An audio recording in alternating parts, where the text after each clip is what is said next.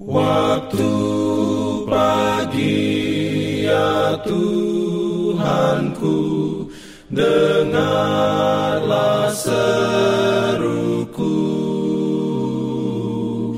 Melayang doa yang sungguh Memandang padamu. Selamat pagi pendengar Radio Advent Suara Pengharapan Mari mendengarkan suara Tuhan melalui tulisan pena inspirasi Yesus, nama di atas segala nama.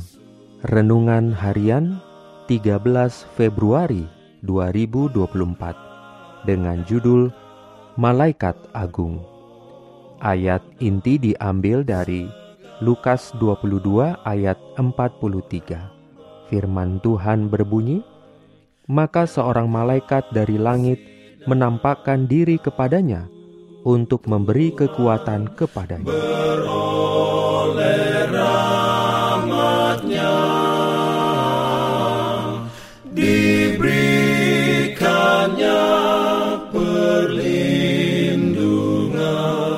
Dalam pimpinannya Urayanya sebagai berikut Perkataan-perkataan Kristus menandaskan bahwa kita patut menganggap diri kita sebagai suatu ikatan yang tidak dapat dipisahkan dan Bapa di surga.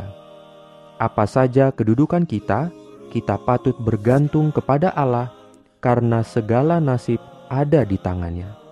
Ia telah menetapkan pekerjaan kita dan telah menyediakan kita dengan kesanggupan dan sarana bagi pekerjaan itu. Selama kita menyerahkan kehendak kita kepada Allah dan menaruh harap kepada kekuatan dan hikmatnya, kita akan dipimpin ke jalan yang aman untuk menggenapi bagian kita yang telah ditentukan di dalam rencananya yang besar itu. Tetapi seorang yang bergantung hanya pada kepintaran dan kuasanya sendiri akan memisahkan dirinya dari Allah. Gantinya bekerja sama dengan Kristus, ia sedang menggenapi rencana musuh Allah dan manusia. Seterusnya juru selamat berkata, Sebab apa yang dikenakan Bapa, itu juga yang dikerjakan anak. Sebab sama seperti Bapa membangkitkan orang-orang mati dan menghidupkannya, demikian juga anak menghidupkan barang siapa yang dikehendakinya. Orang Saduki percaya bahwa tidak ada kebangkitan tubuh. Tetapi Yesus berkata kepada mereka itu bahwa salah satu pekerjaan yang terbesar dari Bapaknya ialah membangkitkan orang mati, dan bahwa Ia sendiri mempunyai kuasa untuk melakukan pekerjaan yang sama. Sesungguhnya saatnya akan tiba dan sudah tiba bahwa orang-orang mati akan mendengar suara Anak Allah dan mereka yang mendengarnya akan hidup. Orang Farisi percaya pada kebangkitan orang mati. Kristus menyatakan bahwa sampai saat ini kuasa yang memberikan hidup kepada orang mati berada di antara mereka, dan mereka harus melihat kenyataannya. Kuasa kebangkitan sama yang memberikan kehidupan kepada jiwa yang mati karena pelanggaran-pelanggaran dan dosa-dosamu roh kehidupan di dalam Kristus Yesus, kuasa kebangkitannya, membebaskan manusia dari hukum dosa dan maut itu. Kerajaan kejahatan diruntuhkan, dan melalui iman jiwa dipelihara dari dosa.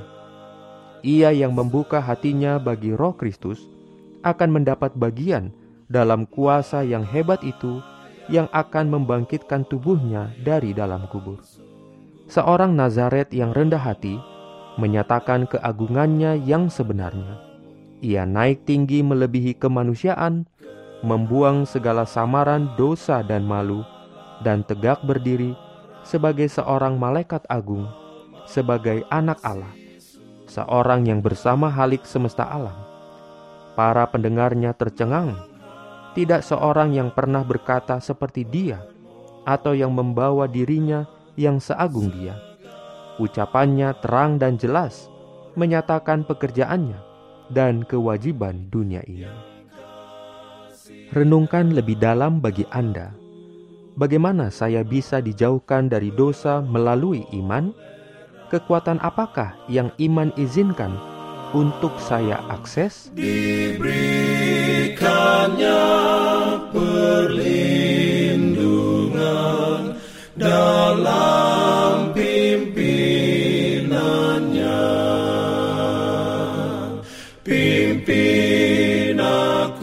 Jangan lupa untuk melanjutkan bacaan Alkitab sedunia. Percayalah kepada nabi-nabinya yang untuk hari ini melanjutkan dari buku Yeremia pasal 16. Selamat beraktivitas hari ini.